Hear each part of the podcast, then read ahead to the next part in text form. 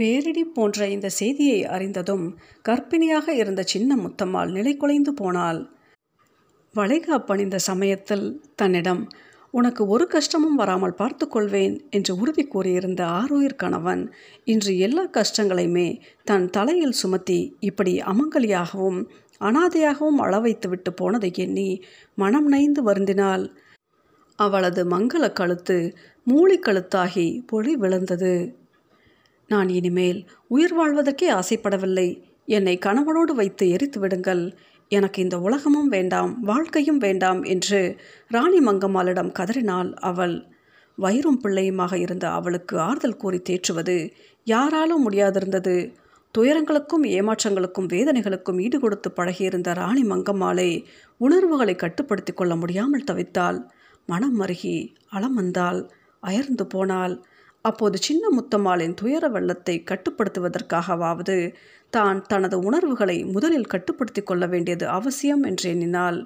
எல்லோரையும் போல் தானும் அழுது புலம்பி திகைத்து நிற்பது தன் எதிரிகளுக்கு மகிழ்வூட்டக்கூடிய காரியம் என்று அவளுக்கே தோன்றியது.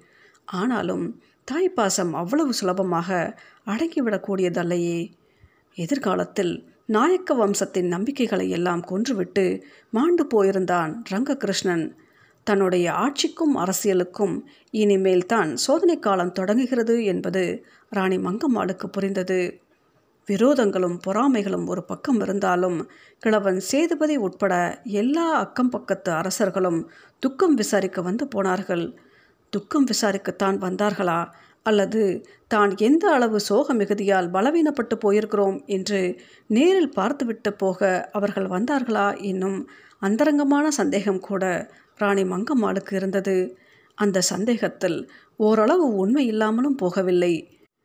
ரங்ககிருஷ்ணன் சடலத்தை அரண்மனை எல்லையிலிருந்து மயானத்திற்கு எடுப்பதற்கு முன் முத்துமாலின் பிடிவாதம் எல்லை மீறியது. அவன் உடல் மீது விழுந்து புரண்டு கதறி அழுது தன்னையும் அவனோடு சேர்த்து எரித்து விடும்படி மீண்டும் முரண்டு பிடித்தாள் சின்ன முத்தம்மாள். பணிப்பெண்களின் உதவியோடு ராணி மங்கம்மாள் சின்ன முத்தம்மாளை தனியே பிரித்து அழைத்து சென்று அவரிடம் பேசினாள். உன் துயரத்தை விட என் துயரம் பல மடங்கு பெரியது முத்தம்மா. மகன் இறந்த உடனேயே என் உயிரும் போயிருக்க வேண்டும். அப்படி செய்யாமல் பல்லை கடித்து கொண்டாவது நான் உயிர் வாழ வேண்டியிருக்கிறது. கணவனை இழந்த உன் துயரத்தை காட்டிலும் ஏற்கனவே கணவனையும் இழந்து இன்று மகனையும் இழந்து தவிக்கும் என் துயரம் எவ்வளவு பெரியது என்று நினைத்துப்பார் நியாயம்தான். உங்களால் துயரத்தை தாங்க முடிகிறது. தாங்குகிறீர்கள். என்னால் முடியவில்லை. துயரத்தை தாங்கிக் கொள்ளும் பக்குவமும் எனக்கு இல்லை எனக்கு நீங்கள் ஏதாவது முடியுமானால் அது இப்போது என்னை சாக விடுவது தான். சாவதும் வாழ்வதும் நம் கையில் மட்டும் இல்லை அம்மா. அளவற்ற துயரம் வரும்போது சாக வேண்டும் என்று நினைப்பதும் மகிழ்ச்சி வரும்போது வாழ வேண்டும் என்று திட்டமிடுவதும் மனதின் ஆசாபாசங்களால் நிகழ்பவை. உன் வயிற்றில் ஒரு சிசு வளர்கிறது. அது இந்த வம்சத்தின் எதிர்காலத்திற்கு மிகவும் அவசியமானது. உன் கணவனுக்கு விசுவாசமாக இருக்க வேண்டுமானால் இறப்பது தான் ஒரே வழி என்று நீ நினைப்பது தவறு அம்மா. அவனுடைய கருவை வளர்த்து பெற்றெடுப்பது தான் அவனுக்கு விசுவாசமான காரியம். உன்னை கொன்று கொள்ள வேண்டுமானால் உனக்கு உரிமை இருக்கலாம். ஆனால் உன்னுள் வளரும் குழந்தையை கொள்ளும் உரிமை உனக்கில்லை என்று கண்டித்து கூறி அவளை நிர்பந்தமாக ஓர் அறையில் அடைத்து சில பணிப்பெண்களையும் அவளோடு காவலுக்கு வைத்துவிட்டு சென்றாள் ராணி மங்கம்மாள். மகன் ரங்ககிருஷ்ணனின் சடலத்துக்கான அந்திம கிரிகைகள் நடந்தன. அதன் பின் சில நாட்கள் தொடர்ந்து அந்த அரண்மனையும் அதிலிருந்த மனிதர்களும் கலகலப்பற்று இருந்தார்கள். சின்ன முத்தம்மாளுக்கு ஆறுதல் தேர்தல் கூறி அவளை பாதுகாப்பதே ராணி மங்கம்மாளுக்கு பெரிய பொறுப்பாக இருந்தது. அரசியல் பொறுப்புகள் எதையுமே அவள் கவனிக்க முடியவில்லை. ராயசம் கவனித்து வந்தார். அரண்மனையில் நடந்துவிட்ட துக்க சம்பவத்தின் காரணமாக கோவில்களில் தரிசனத்து கூட செல்ல முடியாமல் இருந்தது. தங்களை தாங்களே சிறை வைத்து கொண்டது போல திருச்சிரபுரம் அரண்மனையில் நாட்களை கடத்தினார்கள் அவர்கள். சின்ன முத்தம்மாளின் அர்த்தமற்ற பிடிவாதமாகிய கணவனோடு உடன்கட்டை ஏறுவது என்பதை தடுத்து நிறுத்திவிட்டாலும் கர்ப்பிணியாக அவள் தற்கொலை செய்து கொண்டு விடுவாளோ என்கிற பயம் இன்னும் ராணி மங்கம்மாளுக்கு இருந்தது. தொடர்ந்து சின்ன முத்தம்மாள் விரக்தியோடு தான் இருந்தால் அவளுடைய வேதனை ஒரு சிறிதும் தனிந்ததாக தெரியவில்லை. இந்த நிலையில் வயிறும் பிள்ளையுமாக இருக்கும் அவளை அரண்மனையில் ஒரு கணமும் தனியே விடாமல் கவனித்து கொள்ள வேண்டியிருந்தது. சோக மிகுதியில் பொறுத்து கொள்ள முடியாமல் அவள் எதுவும் செய்து கொண்டு விடக்கூடாதே என்று பயந்தாள் ராணி மங்கம்மாள். அம்மை கண்டு இறப்பதற்கு முன் மகன் ஆட்சி நடத்திய ஏழாண்டு கால வாழ்வை மீண்டும் நினைத்தால் அவனுடைய அருங்குணங்கள் ஒவ்வொன்றாக நினைவுக்கு வந்தன.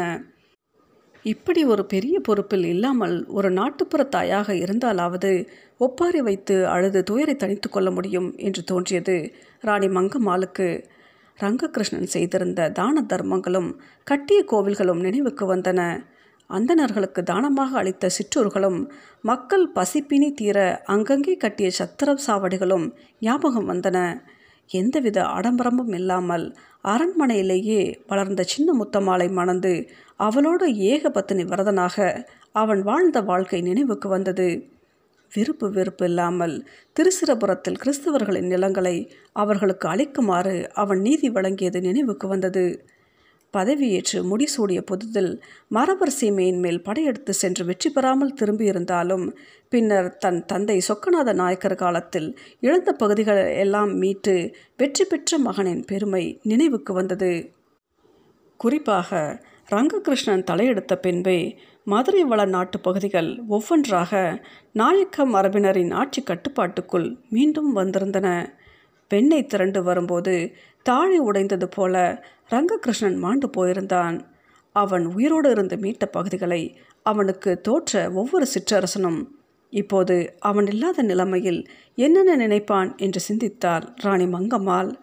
நாயக்க மரபின் இந்த இழப்புகளும் சோகங்களும் பலவீனமான நிலைகளும் எதிரிகள் மனதில் என்னென்ன எண்ணங்களை ஏற்படுத்தும் என்று அனுமானம் செய்து பார்க்க முயன்றால் மனிதர்களின் சாமர்த்தியங்கள் சில சந்தர்ப்பங்களில் நேர்கின்றன.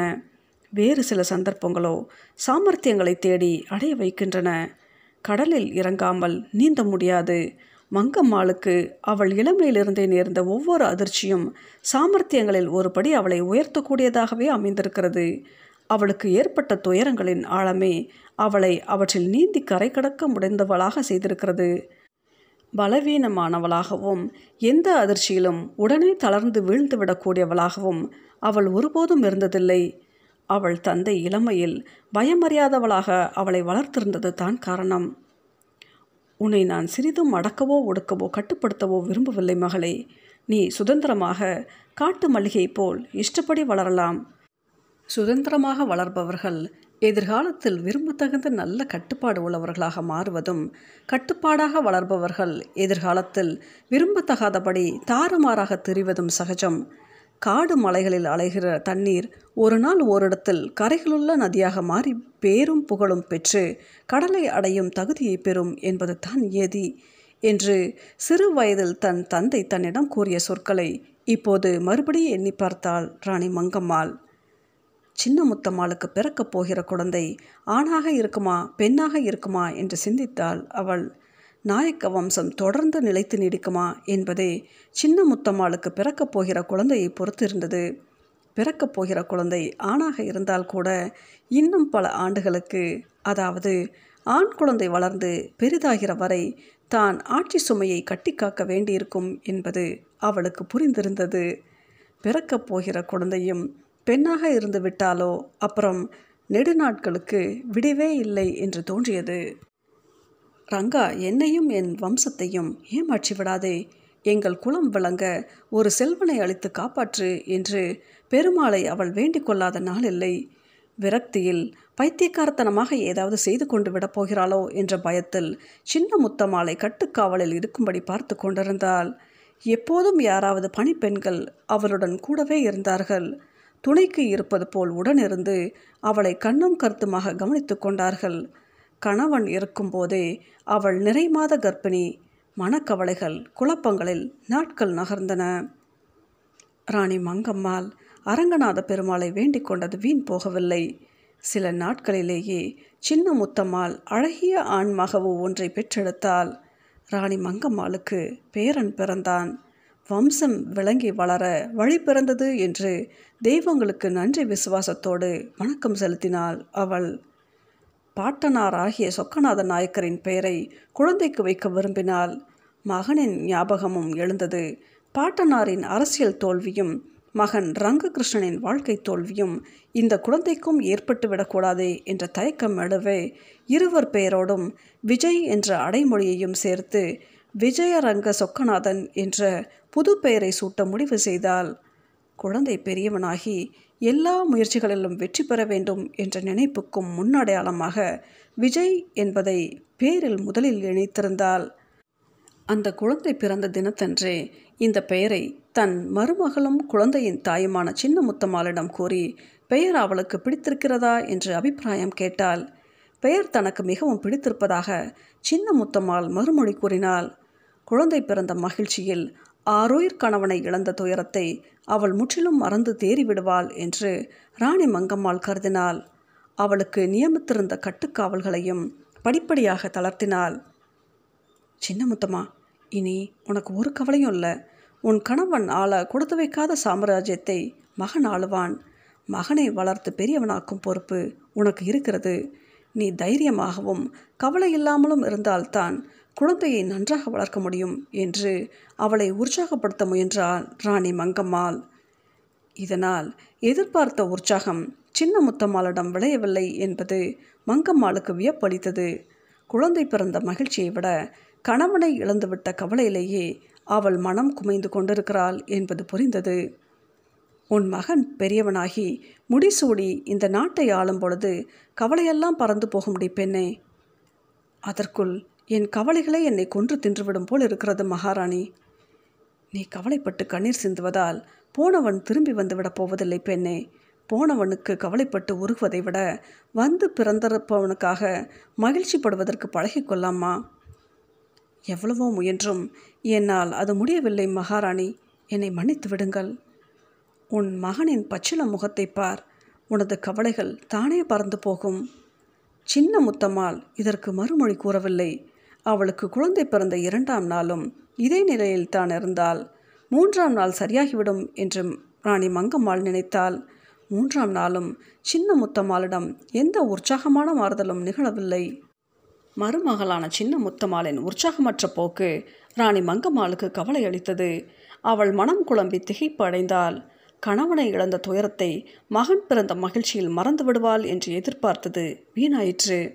சின்ன முத்தம்மாளை எப்படி மனமாற செய்வது என்று ஓயாமல் சிந்தித்தாள் ராணி மங்கம்மாள். அவளது எந்த முயற்சியாலும் மருமகளை மாற்ற முடியவில்லை. மருமகள் தைரியமாகவும் உற்சாகமாகவும் இராவிடல் பிறந்த குழந்தையை வளர்த்து காப்பாற்றுவது சிரமமாயிற்றே என்று தனக்குள் சிந்தித்து ஒரு முடிவும் புலப்படாமல் தவித்தாள் ராணி மங்கம்மாள். எதிர்பாராமல் நேர்ந்து அனைவரையும் அதிர்ச்சிக்கு உள்ளாக்கிவிட்ட ரங்ககிருஷ்ணனின் மரணத்தால் மூத்தவர்களின் விசும்பல்களும் கண்ணீரும் அழுகுரல்களுமே நிரம்பிவிட்ட அரண்மனையில் அதன் பின் தொடர்ந்து நீடித்து துயர மௌனத்தின் கணத்தையும் இறுக்கத்தையும் கரைப்பது போல் இப்போது தான் ஓர் இளம் குழந்தையின் இனிய அழுகுரல் ஒழிக்கத் தொடங்கியிருந்தது. ஆனால் எல்லோருடைய சோகத்தையும் போக்கிய அந்த மங்களமான இளம் அழுகுரல் அந்த குரலுக்குரியவனை பெற்றெடுத்தவளின் சோகத்தை மட்டும் போக்கவில்லை. சின்ன முத்தம்மாள் மகன் பிறந்த பின்பும் சித்தப்பிரமை பிடித்தவள் போல் அர்த்தமின்றி பார்த்த திசையிலேயே வெறித்து பார்த்தபடி இருந்தாள். அவளது கவனத்தை திருப்புவதற்காக பணிப்பெண்கள் செய்த முயற்சிகள் பலிக்கவில்லை. சிரிப்பதற்கும் முகம் வளர்வதற்கும் முடியாதவளாகிவிட்டாலோ என நினைக்கும் அளவுக்கு பரிதாபமாக இருந்தது அவள் நிலைமை. சின்ன முத்தம்மாளின் இந்த துயரத்தை போக்க முடியாமலும் என்ன செய்வதென்று அறியாமல் திகைத்து கலங்கினாள் ராணி மங்கம்மாள். சிரிப்பூட்டுவதிலும் நகைச்சுவையாக பேசி மகிழ்விப்பதிலும் கெட்டிக்காரிகளான இளம் பெண்களை சதா காலமும் சின்ன முத்தம்மாளின் அருகே சூழ்ந்திருக்க செய்து பார்த்தால் அவளுக்கு பிறந்திருக்கும் ஆண் குழந்தையை பற்றி அவளிடமே நிறைய பேச செய்து கலகலப்பூட்ட முயன்றால் எதுவுமே எதிர்பார்த்த நல்ல விளைவுகளை உண்டாக்கவில்லை. நாயக்க வம்சத்தை ஆள்வதற்கு பேரன் பிறந்த மகிழ்ச்சியும் கோலாகலமும் குறையாமல் வந்தவர்களுக்கெல்லாம் பரிசில்களும் தான தர்மங்களும் வழங்கப்பட்டன. அரண்மனைக்கு உள்ளேயும் வெளியேயும் ராணி மங்கம்மாளுக்கு பேரன் பிறந்ததை கொண்டாடினார்கள். சித்தபிரமை பிடித்தாற் போலிருந்த சின்ன முத்தம்மாளுக்கு எல்லா ஏற்பாடுகளும் கண்ணும் கருத்துமாக செய்யப்பட்டிருந்தன. பணிப்பெண்கள் தாய்மை பேற்றுக்கு பின்வரும் முதல் நீராடலுக்காக அண்டா நிறைய பன்னீரை நிரப்பி வைத்திருந்தார்கள். பெருமுயற்சிக்கு பின் ராணி மங்கமாலை ஒரு நாள் பிற்பகலில் தனியாக சின்ன முத்தமாலை சந்தித்தாள். அவளிடம் மனம் விட்டு பேசினாள். நீ இப்படி இருப்பது எனக்கு மிகவும் கவலை எடுக்கிறது சின்ன முத்தமா உன் கவலைகளை நீ மறக்க வேண்டும். உன்னை தேற்றிக்கொண்டு உன் மகனை சீராட்டி வளர்க்க வேண்டும். இதற்கு எதுவும் மறுமொழி கூறாமல் கண்ணீர் சிந்தியபடியே மூட்டு வளைவையே வெறித்து நோக்கியபடி இருந்தால் சின்ன முத்தம்மாள் அவரிடம் எந்த விளைவும் ஏற்படவில்லை. ராணி மங்கம்மாள் நீண்ட நேரம் மன்றாடிய பின்னர் சின்ன முத்தம்மாள் மறுமொழி கூறினாள். நாயக்க வம்சம் தடைக்க ஒரு வாரிசு தேவை என்கிறீர்கள். இதோ வாரிசு கிடைத்துவிட்டது. எடுத்துக்கொள்ளுங்கள் குலை போட்டு ஈன்ற பின் தாய் வாழைக்கு அப்புறம் இங்கு என்ன வேலை? என்று கூறியபடியே தன் அருகில் கிடந்த குழந்தையை இரு கைகளாலும் எடுத்து ராணி மங்கம்மாளிடம் நீட்டினாள். ராணி மங்கம்மாள் குழந்தையை மருமகள் கைகளிலிருந்து வாங்க தயங்கவில்லை. ஆனால் அதே சமயம் மருமகளின் பேச்சை கடிந்து கொண்டாள். உனக்கு என்ன வந்துவிட்டது இப்போது? ஏன் இப்படி பேசுகிறாய்? வாரிசு தேவை என்றால் அதை வளர்த்து பெரிதாக்க தாயும் தேவை என்பது நான் சொல்லித்தானா உனக்கு தெரிய வேண்டும்? நான் வாழ வேண்டும் என்று நீங்கள் ஆசைப்படலாம். ஆனால் எனக்கு அந்த ஆசை இல்லை. அவரில்லாத உலகம் எனக்கும் வேண்டியதில்லை. என்னை தீயில் தள்ளி கொன்று விடுங்கள் அல்லது கொன்று கொள்ள உதவுங்கள். என்னை போன்றவர்களுக்கு வாழ்வதற்கு உதவுவது தான் வழக்கம் முத்தம்மா சாவதற்கு உதவி செய்து எனக்கு பழக்கமில்லை. எது உபகாரம்? எது உபகாரமில்லை என்பதை அதை பெறுகிறவர்கள் தான் முடிவு செய்ய வேண்டும் மகாராணி. இந்த நிலைமையில் என்னை வாழ விடுவது எனக்கு உதவியா? சாக விடுவது உதவியா என்பதை உங்களை விட அதிகமாக நான் தான் உணர முடியும். வாழ்ந்து கொண்டே அணு அணுவாக சாவதை விட ஒரேடியாக செத்துவிடுவது எவ்வளவோ மேல். நீ சித்தப்புறமை பிடித்து ஏதேதோ அர்த்தமில்லாமல் உளறுகிறாய் முத்தம்மா. இந்த மனப்போக்கை வளர விடாதே இது உனக்கும் உன் குழந்தைக்கும் நல்லதில்லை என்று கூறி அவளை சமாதானப்படுத்திவிட்டு பணிப்பெண்களை தனியே அழைத்து ஒரு வினாடி கூட தாயையும் குழந்தையையும் தனியே விட்டுவிடாமல் அருகேயே இருந்து கண்காணித்துக் கொள்ளுமாறு அவர்களுக்கு மீண்டும் கடுமையான உத்தரவு போட்டாள் ராணி மங்கம்மாள்.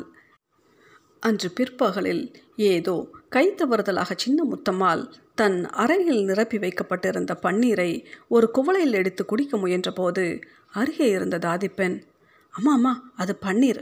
பிரசவித்த வயிற்றோடு பன்னீரை குடித்தால் உடனே ஜன்னி கண்டுவிடும் என்று எச்சரித்துவிட்டு உடனே பன்னீரை வாங்கி அதை திரும்ப ஊற்றினாள்.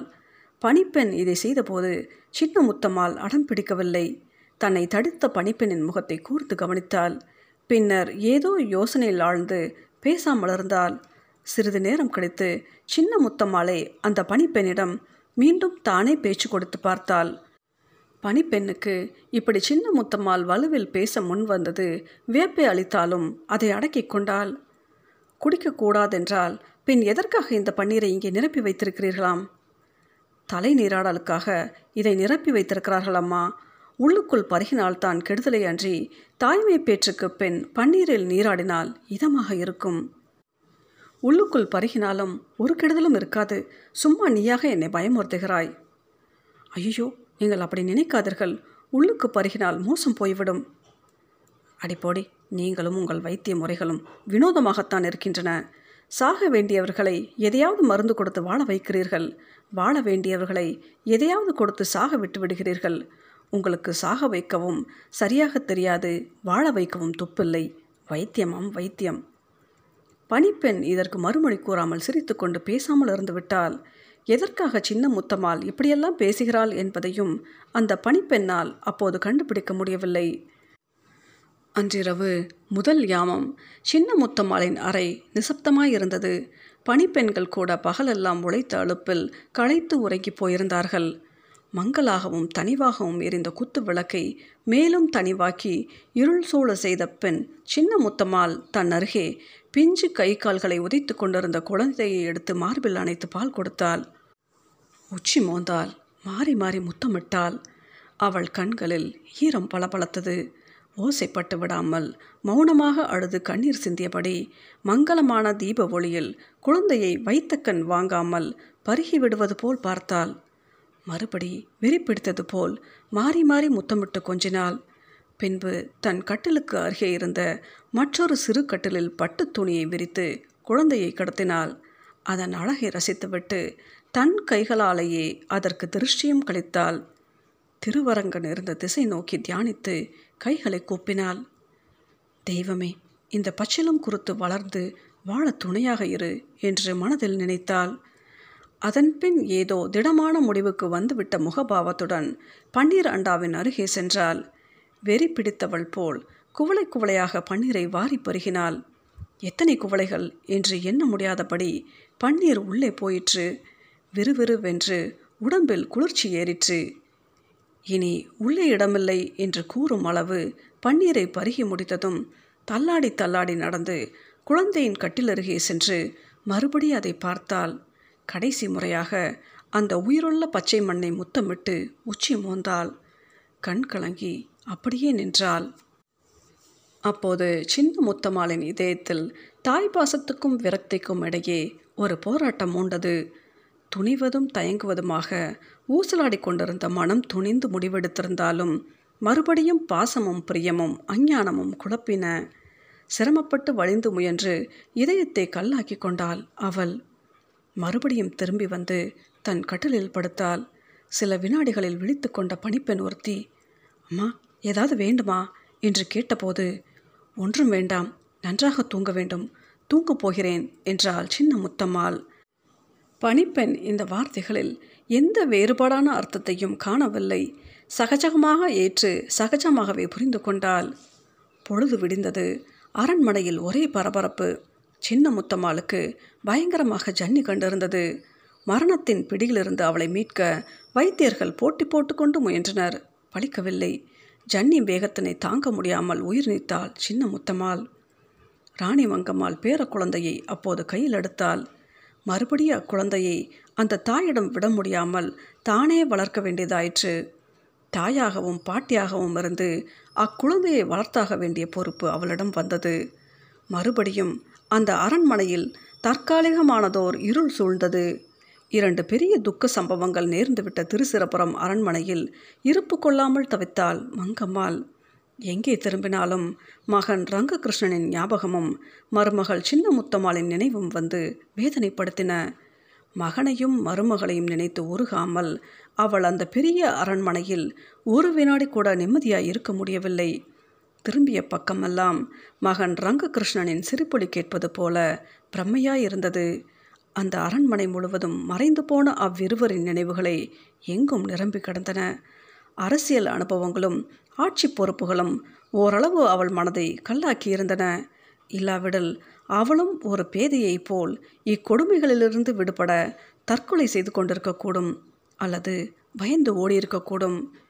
புகழ்பெற்ற நாயக்க வம்சத்துக்கு ஒரு வாரிசை உருவாக்குகிறோம் என்ற நம்பிக்கையும் உள்ளார்ந்த திருப்தியுமே அவளை அப்படியெல்லாம் செய்து விடாமல் அப்போது வாழ வைத்திருந்தன. நீர் பூத்த நெருப்பாக உள்ளே கனன்று கொண்டிருந்த துயரம் வெளியே தெரிய விடாமல் நாட்களை கடத்தி கொண்டிருந்தாள் ராணி மங்கம்மாள். மக்கள் அவளை வீராங்கனை என்றும் எவ்வளவு துயரங்களையும் தாங்கிக் கொண்டு ஆட்சி கடமைகளை ஆற்றக்கூடிய திட சித்தமுள்ளவள் என்றும் வானலாவ புகழ்ந்தனர். ஆனால் அவளது மனம் எவ்வளவுக்கு கவலையில் சிக்கி தவிக்கிறது என்பது ராயசம் போன்ற இரண்டோர் அரண்மனை முக்கியஸ்தர்களுக்குத்தான் தெரிந்திருந்தது. அவர்களிடம் அவளால் அதை மறைக்க முடியவில்லை. ஒரு நாள் மாலை அரண்மனை மந்திர ஆலோசனை மண்டபத்தில் ராணி மங்கம்மாளுடன் பேசிக் கொண்டிருந்தபோது ராயசம் ஒரு யோசனையை கூறினார். அவள் கையில் இருந்த பேரன் விஜயரங்க சொக்கநாதனை சுட்டிக்காட்டி இவனுடைய நலனுக்காகவாவது இதை நீங்கள் செய்தாக வேண்டும் என்றார் அவர். அவர் கூறிய அந்த யோசனை ராணி மங்கம்மாளை சிந்திக்க வைத்தது. இந்த அரண்மனையில் இரண்டு சாவுகளுக்கு மேல் நேர்ந்துவிட்டன தொடர்ந்து இங்கே இருப்பது உங்கள் மனவேதனையை அதிகப்படுத்தலாம். நடந்த துயரங்களை நினைவுபடுத்தி உங்களை இந்த சூழலை கலக்கப்படுத்தலாம். தயவுசெய்து நீங்களும் குழந்தையும் இடம் மாற வேண்டும் என்றார் ராயசம். ராணி மங்கம்மாள் அவரை கேட்டால் உங்கள் யோசனையை ஏற்கிறேன். ஆனால் எங்கே இடம் மாறுவது என்று தான் எனக்கு புரியவில்லை. நம்மை பொறுத்தவரை திருச்சிரபுரத்தை விட்டுவிட்டால் மதுரைத்தான் சிறந்த இடம். மதுரைக்கு போகலாம். அங்கே போனாலும் ரங்ககிருஷ்ணனின் நினைவு என்னை கொள்ளத்தான் செய்யும். அவனோடு சித்ரா பௌர்ணமிக்கும் மற்ற காரியங்களுக்கும் அங்கே நான் போனதெல்லாம் ஞாபகம் வரும். வரலாம். ஆனால் இங்கே திருச்சிரபுரத்தில் இருப்பது போல் அவ்வளவு கொடுமையாக அது இராது. மதுரை மாநகரம் இதைவிட பெரியது. இப்போதே கூட உங்கள் அரசியல் தலைநகரமாக இது இருந்தாலும் மதுரையே உங்களுடைய கலாச்சார தலைநகரமாக விளங்கி வருகிறது. கோலாகலமும் கலகலப்பும் பரபரப்பும் நிறைந்த மதுரை மாநகருக்கு போவது உங்கள் மனப்புண்களை ஆற்றக்கூடும். குழந்தையையும் நன்றாக வளர்க்கலாம். மதுரையிலும் ரங்ககிருஷ்ணனின் பாட்டனார் கட்டிய பழைய மகால் அரண்மனை எனக்கு எப்போதுமே பிடிக்காது. தமக்கம் ராஜ மாளிகையில்தான் தங்கியாக வேண்டும். தமுக்கம் ராஜ மாளிகையின் ஒவ்வொரு தூணும் சுவரும் கூட ரங்ககிருஷ்ணனை எனக்கு நினைவூட்டாமல் விடப்போவதில்லை நினைவுகள் எல்லாமே நிழலை போன்றவை மகாராணி. நாம் எங்கெல்லாம் நடந்து போகிறோமோ அங்கெல்லாம் அவை நம்மை தொடரவே செய்யும். கொஞ்சம் அடர்ந்த வெளியில் வர முடியாத பகுதிக்கு போனால் ஒருவேளை நம் நிழல்கள் நமக்கே தெரியாமல் இருக்கலாம். துயர நிழல்கள் என்னை பயமுறுத்தி வீழ்த்து விட முடியாது. நான் அவற்றுக்கு அஞ்சவில்லை. ஆனால் அவை என்னை வருத்த முடியும். வருந்துவேன். நீங்களும் உள்ளூர வருந்தலாம் கலங்கலாம். ஆனால் நீங்கள் வருந்தி கலங்கி ஆற்றலற்று போயிருக்கிறீர்கள் என்று உங்கள் எதிரிகள் அறியும்படி மட்டும் விட்டுவிடக்கூடாது ஒரு நாளும் அப்படி நடக்காது. அப்படி ஒருபோதும் நடக்கவிடக்கூடாது என்பதற்காகத்தான் இந்த யோசனையை கூறுகிறேன் மகாராணி. உங்கள் யோசனையை நான் மறுக்கவில்லை. குழந்தை விஜயரங்கனும் நானும் மதுரைக்கு புறப்பட அரண்மனை ஜோதிடர்களை கலந்து பேசி ஒரு நல்ல நாள் பார்த்து ஏற்பாடு செய்யுங்கள் என்றாள் ராணி மங்கம்மாள். நீங்கள் இப்போது திருச்சிரபுரத்திலிருந்து மதுரைக்கு செல்வது உங்களுக்கு மன ஆறுதல் அளிக்கும் என்பதை தவிர வேறொரு வகையிலும் பயன்படும். என்ன அது?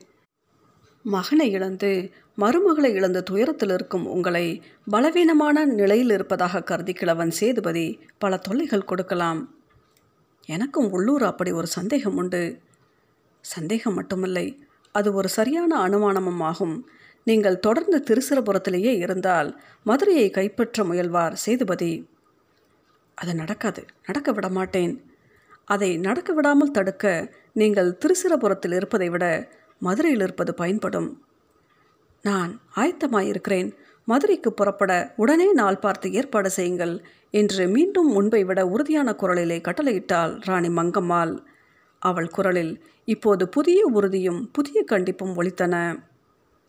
கிழவன் சேதுபதி என்ற பெயரை கேட்டவுடனேயே தன் சொந்த துயரங்களை கூட மறந்து உறுதியும் கண்டிப்பும் திடமான முடிவும் உடையவளாக மாறியிருந்தாள் ராணி மங்கம்மாள். அரசியலில் ஏற்க வேண்டியதை ஓரிரு கணங்கள் தாமதித்து ஏற்பதும் எதிர்க்க வேண்டியதை ஓரிரு கணங்கள் தாமதித்து எதிர்ப்பதும் கூட விரும்பத்தகாத விளைவுகளை உண்டாக்கிவிடலாம் என்பதை கடந்த கால அனுபவங்களிலிருந்து அவள் நன்கு உணர்ந்திருந்தால் புரிந்து கொண்டிருந்தால் கணித்தும் வைத்திருந்தால் தான் ஒரு பெண். அதனால் பலவீனமானவள் என்று தன்னை பற்றி யார் எண்ணினாலும் அவர்களது எண்ணத்தை பொய் என்று உடனே நிரூபித்து காட்டும் துணிவோடு செயற்படுவது எப்போதுமே அவளுடைய வழக்கமாக இருந்து வந்திருக்கிறது. மகனையும் மருமகளையும் இழந்து தான் பலவீனமாக இருந்தாலும் வெந்த புண்ணில் வேல் பாய்ச்சுவது போல எதிரிகள் நடந்து கொள்ள தயங்க மாட்டார்கள் என்று தான் அவளுக்கு தோன்றியது. ராஜதந்திரிகளும் அரசாங்க அதிகாரிகளும் கூறிய யோசனைகளை மட்டுமே நம்பிவிடாமல் எப்படி நடந்து கொள்ள வேண்டும் என்பதை சுயமாகவும் சிந்தித்தாள் அவள். விஜயரங்க சொக்கநாதன் குழந்தையாக இருக்கும் வரை மறைமுகமாக ஆட்சி பொறுப்பின் பாரத்தை தாங்குவது என்று தனக்குள் முடிவு செய்து கொண்டிருந்தாள் அவள். ராணி மங்கம்மாள் குழந்தையோடு நல்ல நாள் பார்த்து மதுரைக்கு சென்றால் ராணியின் பரிவாரங்களும் சுற்றமும் உடன் சென்றன. அக்கம் பக்கத்து பகையரசர்களை உத்தேசித்து திருசிரபுரத்திலும் மதுரையிலும் மாறி மாறி இருப்பது போல் காட்டிக்கொள்வது நல்லதென்று கூட சில ராஜதந்திரிகள் அபிப்பிராயப்பட்டார்கள். ராணியும் அதை பற்றி சிந்தித்தால் அக்கம் பக்கத்து எதிரிகளை தற்காலிகமான நண்பர்களாக்கிக் கொள்ளவும் அவள் முயல வேண்டியிருந்தது. எதிரிக்கு எதிரி தனக்கு நண்பன் என்கிற சாணக்கியத்தனத்தை மேற்கொள்ள வேண்டியிருந்தது. தன் கையில் பேர குழந்தையோடும் மனதில் அரசியல் பொறுப்புகள் என்னும் சுமைகளோடும் ராணி மங்கம்மாள் மதுரைக்கு வந்தபோது சுற்றுப்புற அரசியல் சூழ்நிலைகளில் பல மாற்றங்கள் ஏற்பட்டிருந்தன. சிலரது மறைவால் வேறு சிலருக்கு தைரியம் வந்தது. சிலர் தலையெடுத்த காரணத்தால் வேறு சிலர் தைரியத்தை மறைத்து கொள்ள வேண்டியதாயிற்று. மராத்திய சிங்கம் வீர சிவாஜி மறைந்து விட்டதனால் அதுவரை அந்த பெருவீரனுக்கு பயந்து சில ஆக்கிரமிப்புகளை செய்யாமல் இருந்தவர்கள் ஆக்கிரமிப்புகளுக்கு துணிந்தார்கள். விரைந்து அப்படி துணிந்தவர்களில் டெல்லி பாதுஷாவும் ஒருவர். டில்லி பாதுஷாவின் கவனம் தெற்கே சிறிது சிறிதாக சிதறியிருந்த நாடுகள் மேல் விழுந்தது. அவற்றின் வளத்தையும் வாழ்வையும் ஏதோ ஒரு வகையில் தனக்கு அடிமைப்படுத்திக் கொள்ள வேண்டும் என்ற எண்ணம் அவன் மனதில் எழுந்தது. சூரியோதயத்தில் சிறிய சிறிய நட்சத்திரங்கள் ஒளி இழந்து போவதைப் போல வலிமை வாய்ந்த டெல்லி பாதுஷாவின் எழுச்சியில் தென்னாட்டு அரசர்கள் ஒவ்வொருவராக வலுவிழந்தனர். அதுவரை மிகப்பெரிய பராக்கிரமசாலியாக இருந்த மைசூர் மாமன்னன் சிக்கதேவராயன் டில்லி பாதுஷாவை எதிர்க்க விரும்பாமலும் முடியாமலும் சமரசம் செய்து கொண்டு கப்பம் கட்ட இணங்கிவிட்டான். தஞ்சையை ஆண்டு வந்த மராத்திய மன்னனும் டெல்லி பாதுஷா அவுரங்கசீப்புக்கு கப்பம் கட்ட தொடங்கிவிட்டான். இந்த சூழ்நிலையில் தான் என்ன செய்வது என்று சிந்திக்கத் தொடங்கினாள் ராணி மங்கம்மாள். அவசரமாக அவள் முடிவு எடுக்க வேண்டியிருந்தது. முன்பு தன் மகன் ரங்ககிருஷ்ணன் பட்டத்துக்கு வந்த புதிதில் பாதுஷாவின் மிதியடிகளை வணங்க கோரி வந்த பிரதிநிதிகளுடன் ஏற்பட்ட சச்சரவும் அதே சமயம் அந்த சச்சரவோடு சச்சரவாக மறுக்காமல் அவர்களுக்கு தான் செலுத்த வேண்டிய திரையை செலுத்தியிருந்ததும் ராணி மங்கம்மாளுக்கு நினைவு வந்தன. அன்று தொடங்கிய சச்சரவை தொடர்வதா அல்லது சமரசம் செய்து கொள்வதா என்கிற பிரச்சனை எழுந்தது. சுற்றி இருக்கிற எல்லோரும் விட்டு கொடுத்து அல்லது ஒத்துப்போகிற சமயத்தில் தான் மட்டும் முரண்பட்டு எதிர்கொள்வதற்கு சூழ்நிலை சரியாக இருக்கிறதா இல்லையா என்பதை சிந்தித்தாள் அவள். பாய்வதற்காக பின்வாங்கி பதுங்குவதும் பதுங்குவதற்காக பாய்வது போல் சீர்வதும் அரசியலில் மிகவும் இயல்பானவை என்று அவள் அறிவாள். புதிய சூழ்நிலையை எப்படி எதிர்கொள்ளலாம் என்று ராஜதந்திரிகளையும் அரண்மனை ராயசத்தையும் கலந்து பேசினால் ராயசம் சொல்லலானார்.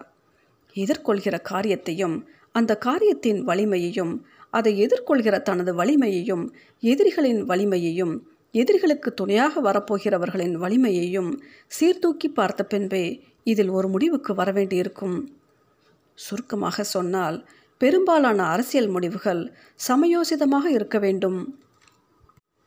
அரசியல் வெற்றி தோல்விகளை சமயோசித முடிவுகளாலும் சமயோசிதமல்லாத முடிவுகளாலும் தான் வருகின்றன. இன்றுள்ள சூழ்நிலையில் டில்லி பாதுஷாவை எதிர்த்து கொள்ளாமல் கொஞ்சம் தணிந்து போவதே நல்லது. இப்போது நாம் டில்லி பாதுஷாவை எதிர்கொள்ள முற்பட்டால் இங்கே யார் யார் பாதுஷாவை ஆதரிக்கிறார்களோ அவர்கள் எல்லோரும் கூட உடனே நம் எதிரிகளாக மாறிவிடுவார்கள். அக்கம் பக்கத்தில் உள்ளவர்களையும் விரோதித்து கொண்டு தொலைதூரத்தில் இருக்கின்ற வலுவான எதிரிகளையும் விரோதித்துக் கொள்வது சாதுரியமல்ல. நம்முடைய ராஜதந்திரம் என்பது நமக்கும் நம் மக்களுக்கும் நம் ஆட்சிக்குட்பட்ட பிரதேசங்களுக்கும் நன்மை செய்யக்கூடியதாக இருக்க வேண்டும். ஆம் ராஜதந்திரத்தில் சுயநன்மைத்தான் முக்கியமே அன்றி பரோபகரம் முக்கியமில்லை. தர்மங்களைப் போல் ராஜதந்திரங்கள் நிரந்தரமாய் இருக்க வேண்டிய அவசியமில்லை. எல்லா ராஜதந்திரங்களுமே சமயோசிதமானவை தற்காலிகமானவை. இந்த அளவுகோலின்படி தான் நம்முடைய இன்றைய முடிவும் இருக்க வேண்டும் என்று தனது தீர்மானத்தை அறிவித்தாள் ராணி மங்கம்மாள். டில்லி பாதுஷாவை தன்னை கட்டிக்கொண்டு மதுரை பெருநாட்டையும் சுற்றுப்புறங்களையும் ஆளுவதற்காக அவனுக்கு திரைப்பணமும் செலுத்தினாள் அவள். டில்லி பாதுஷாவுக்கு கப்பம் செலுத்தி அவனுடைய நட்பையும் பாதுகாப்பையும் விரோதமின்மையையும் அனுசரணையும் பெற்றதன் மூலம் சில தற்செயலான பெரிய ராஜதந்திர வெற்றிகள் அவளுக்கு கிடைத்தன. மங்கம்மாளுக்கு சொந்தமான மதுரை பெருநாட்டு பகுதிகளில் எல்லையோரத்து ஊர்களில் சிலவற்றை தஞ்சை வேந்தன் கைப்பற்றி தனக்கே சொந்தமான இடங்கள் போல பாவித்து ஆண்டு கொண்டிருந்தான். டில்லி பாதுஷாவை விட்டே அவன் உதவியால் தஞ்சை மன்னனிடமிருந்து மதுரை பெருநாட்டுக்குரிய தனக்கு சொந்தமான ஊர்களை மீட்டாள் ராணி மங்கம்மாள். அவளுக்கு இந்த ஊர்களின் ஆட்சி உரிமையை திருப்பித் தராவிட்டால் டில்லி பாதுஷாவின் விரோதம் ஏற்படும் என்று பயந்து தானே வழிந்து ராணி மங்கம்மாளிடம் ஒப்படைத்தனர். கத்தியின்றி ரத்தமின்றி போரின்றி போர்க்களமின்றி இப்படி ஒரு ராஜதந்திர வெற்றி இதனால் அவளுக்கு கிடைத்தது. டில்லி பாதுஷாவுக்கு அடங்கிய பெரும் படை தலைவனான கல்பீர் கான் தென் திசைக்கு படைகளோடு வந்தபோது சமயோஜிதமான முறையில் அவனுக்கு மிகவும் சிறப்பான வரவேற்பு அளித்து விலை மதிப்பற்ற பல பரிசுகளை வழங்க செய்தாள் ராணி மங்கம்மாள். அதை பெற்ற பின் அந்த படைத்தலைவன் ராணி மங்கம்மாளுக்கு பெரிதும் உதவி செய்யக்கூடியவனாக மாறினான்.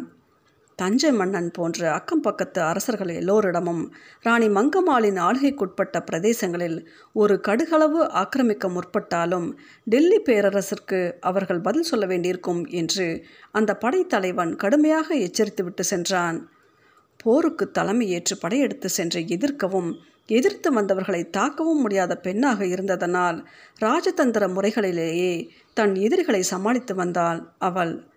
ராணி மங்கம்மாள் விரோதித்துக் கொள்வது டெல்லி பாதுஷாவுக்கு கோபமுண்டாக்கும் காரியம் என்று தென்னாட்டு சிற்றரசர்கள் பேரரசர்கள் எல்லோரும் தயங்கும்படி நம்பகமான ஒரு பிரம்மை ஒன்றை வெகு விரைவில் அவளால் உருவாக்கிவிட முடிந்தது.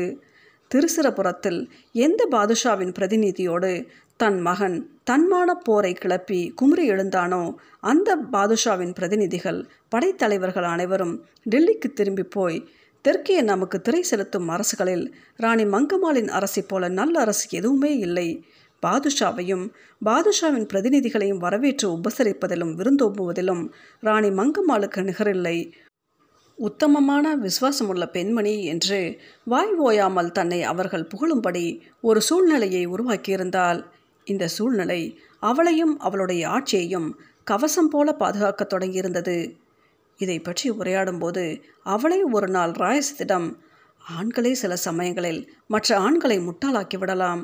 ஆனால் என்னைப் போல பெண்கள் எங்கள் முழு திறமையையும் சாதுரியத்தையும் பயன்படுத்தி முட்டாளாக்குவது என்று புறப்பட்டு விட்டால் எங்களை யாரும் வெல்ல முடியாது என்று சிரித்தபடியே சொல்லியிருந்தால் அதை கேட்டு ராயசமும் பதிலுக்கு சிரித்தார். எப்படியோ ஒரே கல்லில் இரண்டு மாங்காய்களை அடித்தாயிற்று. டில்லி பாதுஷாவின் விரோதம் தீர்ந்தது. அக்கம் பக்கத்து அரசர்கள் விரோதிகள் ஆக முடியாதபடி அவர்களை தடுத்தும் ஆயிற்று என்றார் ராயசம். அதற்கு மங்கம்மாள் பதிலுரைத்தாள். குழந்தை விஜயரங்கன் பெரியவனாகி முழு ஆட்சி பொறுப்பையும் ஏற்கிற வரை இப்படியெல்லாம் தான் இந்த ஆட்சியையும் நாட்டையும் நான் காப்பாற்றியாக வேண்டும். வேறு வழி இல்லை. வெறுத்து தற்கொலை செய்து கொண்டு விட வேண்டிய அளவு துயரங்களை அடுத்தடுத்து அனுபவித்து வாழ்க்கையே கசந்து போன பெண்ணும் பேரன் என்கிற வம்சத்தளிர் வளர்ந்து தலைக்கின்ற வரை எல்லா கசப்புகளையும் பொறுத்து கொள்ள வேண்டும் என்ற பொறுமை அவளுக்கு வந்திருந்தது. இப்போது வாழ்வா சாவா என்பது அவளையும் அவளுடைய அருமை பேரனும் தாயல்லா குழந்தையுமான விஜயரங்க சொக்கநாதனையும் பொறுத்த கேள்வியாக மட்டுமில்லை. ஓர் அரச வம்சம் மேலும் தொடர்ந்து வாழப்போகிறதா அல்லது இதோடு அழுந்துவிடப் போகிறதா என்ற கேள்வியாக இருந்தது. அதனால்தான் அவள் இந்த விஷயத்தில் இத்தனை பொறுமைகளையும் பிடிவாதத்தையும் சாகசங்களையும் முயற்சிகளையும் மேற்கொள்ள வேண்டியதாக இருந்தது. முற்ற முற்ற அடியிலேயும் உள்ளேயும் வைரம் பாயும் தேக்கு மரத்தைப் போல அரசியலிலும் வைரம் பாய்ந்த முயற்சியும் பிரச்சனைகளை தாங்காமல் எதிர்கொள்ளும் திறனும் அவளுள் இப்போது நன்றாக வளர்ந்திருந்தன. அதிக சிரமமும் பிரயத்தனமும் இல்லாமல் ராஜதந்திர சலனங்களை சிக்கல்களையும் ஏற்படுத்தியே தன் எதிரிகளை சமாளித்தாள் அவள். டில்லி பாதுஷாவிடம் நம்பிக்கையையும் மதிப்பையும் சம்பாதித்து அதன் மூலம் அந்த பாதுஷாவுக்கு கீழ்ப்படுந்து அடங்கிய மற்ற அரசர்கள் எல்லோரும் தன்னிடம் எந்த வம்புக்கும் வராமல் மரியாதைக்குரிய எல்லைகளில் அவர்கள் ஒதுங்கி விலகியே நிற்கும்படி அவள் கவனித்து கொண்டாள். இப்படி அரண்மனை அந்தபுரத்திலிருந்து அதிகம் வெளியேறாமலேயே பெரிய பெரிய அரசியல் சாதனைகளை எல்லாம் அவள் நிறைவேற்றி கொள்ள முடிந்ததென்றால் அதற்கெல்லாம் காரணமாக சாகசத்திலும் சாதுரியத்திலும் அவள் தேர்ந்தெடுத்தது தான் காரணம். அரண்மனையில் பேரனை வளர்த்தபடியே வெளியில் தன் ஆட்சியையும் அதன் எல்லைகளையும் கூட வளர்த்து பெருக்க முடிந்தது அவளால். தென்னாட்டின் ஒரே பெண்ணரசி என்ற முறையில் அவள் டெல்லி பாதுஷாவின் இரக்கத்தையும் கருணையையும் சலுகைகளையும் அடைந்திருந்தாள் அதே சமயத்தில் தான் யார் மேலும் ஏமாளித்தனமான கருணையையும் தகுதியில்லாத இரக்கத்தையும் காட்டிவிடாமல் திடமாக இருந்தால் அவுரங்கசீப்பின் அரசியல் பிரதிநிதிகளாகவோ படைத்தலைவர்களாகவோ யார் தெற்கே புறப்பட்டு வந்தாலும் அவர்களை தன்மேல் அதிகமான மரியாதை உள்ளவர்களாகவும் தான் சொன்னபடி கேட்கக்கூடியவர்களாகவும் மாற்றமடைந்த வித்தை அவளுக்கு தெரிந்திருந்தது. பாதுஷாவின் பிரதிநிதிகளும் படைத்தலைவர்களும் அவரிடம் பொன்னையும் பொருளையும் அவற்றை விட அதிக சக்தியுள்ள உபசார வார்த்தைகளையும் உபகாரத்தையும் அடைந்தார்கள். வசப்பட்டார்கள் மதித்தார்கள். சாகசத்தால் யாருக்கு பணிந்து கப்பம் கட்டினாலோ அவர்களையே வேறொரு விதத்தில் தன் விருப்பப்படி ஆட்டி படைத்து கொண்டிருந்தால் தன் விருப்பப்படியே எல்லாம் நிறைவேற்றி கொண்டிருந்தால் எல்லாம் இப்படி சுமூகமாய் போய்க் கொண்டிருந்தாலும் உள்ளூர அவளுக்கும் கவலைகள் இருந்தன வருத்தங்கள் இருந்தன. வெளியே சொல்ல முடியாதபடி உள்ளார்ந்த ஓமை துயரங்கள் இருந்தன. டெல்லி பாதுஷாவை அவள் சரிப்படுத்தி விட்டாலும் மராத்தியர்களிடமிருந்தும் மராத்திய படைத்தலைவர்களிடமிருந்தும் அவளுக்கு அடிக்கடி தொல்லைகள் இருந்தன.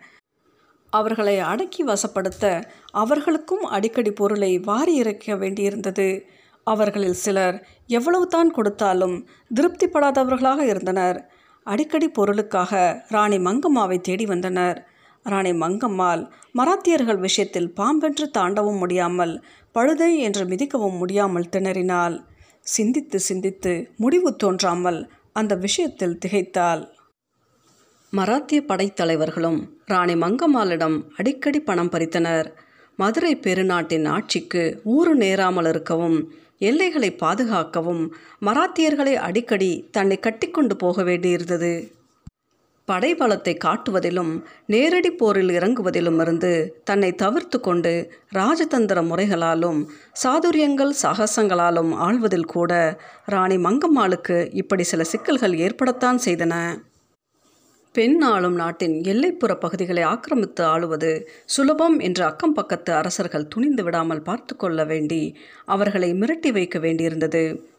மிகவும் தொலைதூரத்தில் இருந்தாலும் அடிக்கடி தெற்கே படைகளை அனுப்புவதிலுள்ள சிரமங்களாலும் டில்லி பாதுஷாவின் உதவிகள் கிடைப்பதிலும் சில இடையூறுகள் விளைந்தன.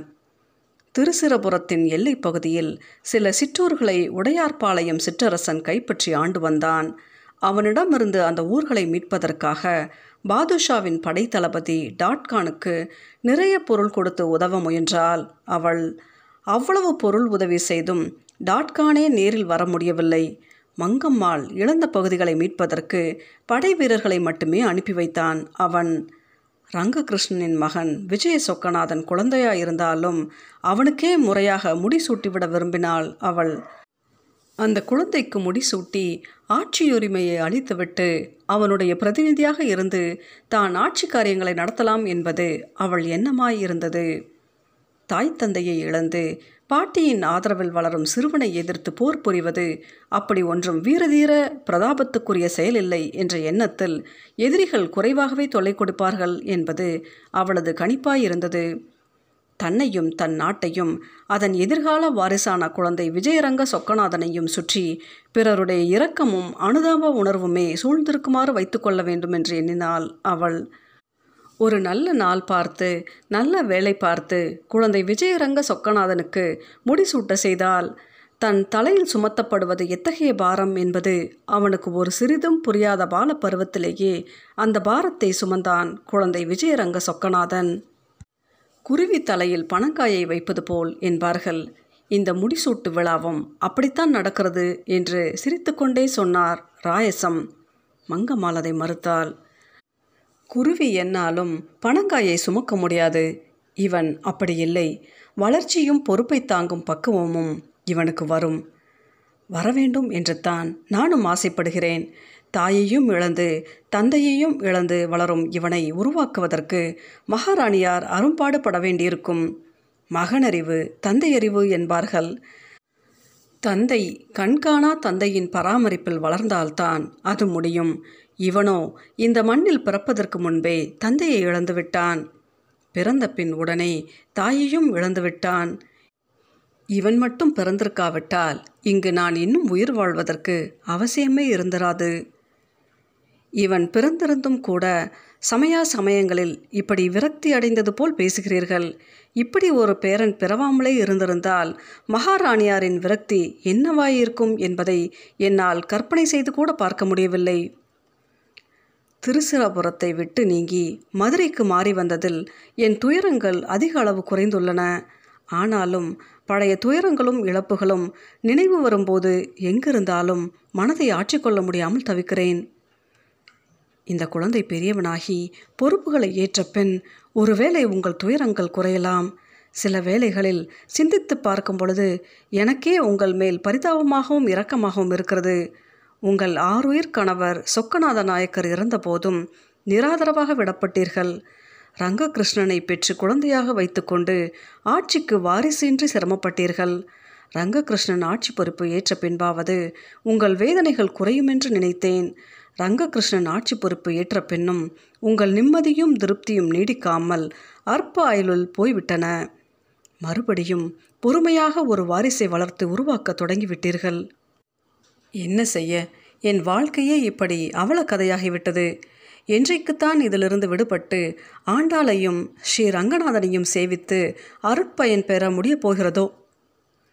உங்கள் ஜாதக லட்சணம் நீங்கள் நிம்மதியாக விடுபட முயலும் போதெல்லாம் அதிகமாக பிணிக்கப்படுகிறீர்கள்.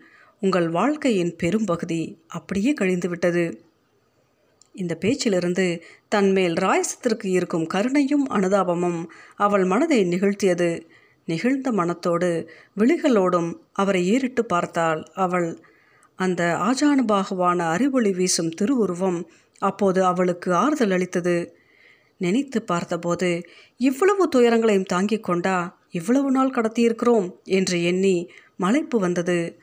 கணவன் தொடங்கி அருமை மகன் ரங்ககிருஷ்ணன் வரை எல்லோருமே நாயக்க சாம்ராஜ்ய பொறுப்புகளை நீத்து அனாதையாக அதை விட்டுவிட்டு போயிருப்பது போல் தோன்றியது. மனம் கலங்கியது. பிஞ்சு கைகளை உதைத்து கொண்டு தொட்டிலில் கடந்த நினைவு தெரியா பருவத்து குழந்தை விஜயரங்க சொக்கநாதனுக்கு முடிசூட்டிய தினத்தன்று இரவில் ராணி மங்கம்மாள் ஒரு சொப்பனம் கண்டால் அந்த சொப்பனம் அவளை சிறிது குழப்பமுறை செய்தது என்றாலும் மனம் தளர்ந்து விடாமல் உறுதியாக இருந்தால் அவள் அரண்மனையில் எப்போதும் அவளுக்கு துணையாக இருக்கும் அலர்மேல் அம்மா என்ற வயது மூத்த தாதிப்பெண் வந்து எழுப்பிய பின் தான் சொப்பனம் கண்டு அலறியபடி தான் கட்டிலிலிருந்து கீழே விழ இருந்ததே அவளுக்கு தெரிந்திருந்தது. சொப்பனத்தில் ராணி மங்கம்மாள் போட்ட கூப்பாடு பயங்கரமாய் இருந்ததால் துணைக்காக அதே அறையில் படுத்திருந்த அலர்மேலம்மா விழித்தெழுந்து ராணியை எழுப்பி என்னம்மா இது? எதற்காக இப்படி பயங்கரமாக அலறுகிறீர்கள்? கெட்ட சொப்பனம் ஏதாவது கண்டீர்களா? முகத்தை குளிர்ந்த நீரால் கழுவிவிட்டு ஒரு குவளை தண்ணீர் பருகிய பிறகு தூங்குங்கள். மறுபடி துர்சொப்பனம் எதுவும் வராது என்று கூறினாள் எழுந்து முகம் கழுவிக்கொண்டு நீர் பருகிவிட்டு வந்தாலும் கண்ட கனவை எண்ணிய போது மறுபடி உறக்கமே வரவில்லை. நேரம் நள்ளிரவு கடந்து போய் விடுவதற்கு இன்னும் சில நாளிகைகளே இருந்ததாலும் தூக்கம் மறவே கலைந்து போய்விட்டதாலும் அவள் மேற்கொண்டு உறங்க முயலவும் இல்லை. விடிவதற்கு சில நாளிகைக்கு முன் காணும் கனவு பழிக்காமல் போகாது என்ற நெடுநாளைய நம்பிக்கை வேறு ராணி மங்கம்மாளின் மனதை மருட்டியது.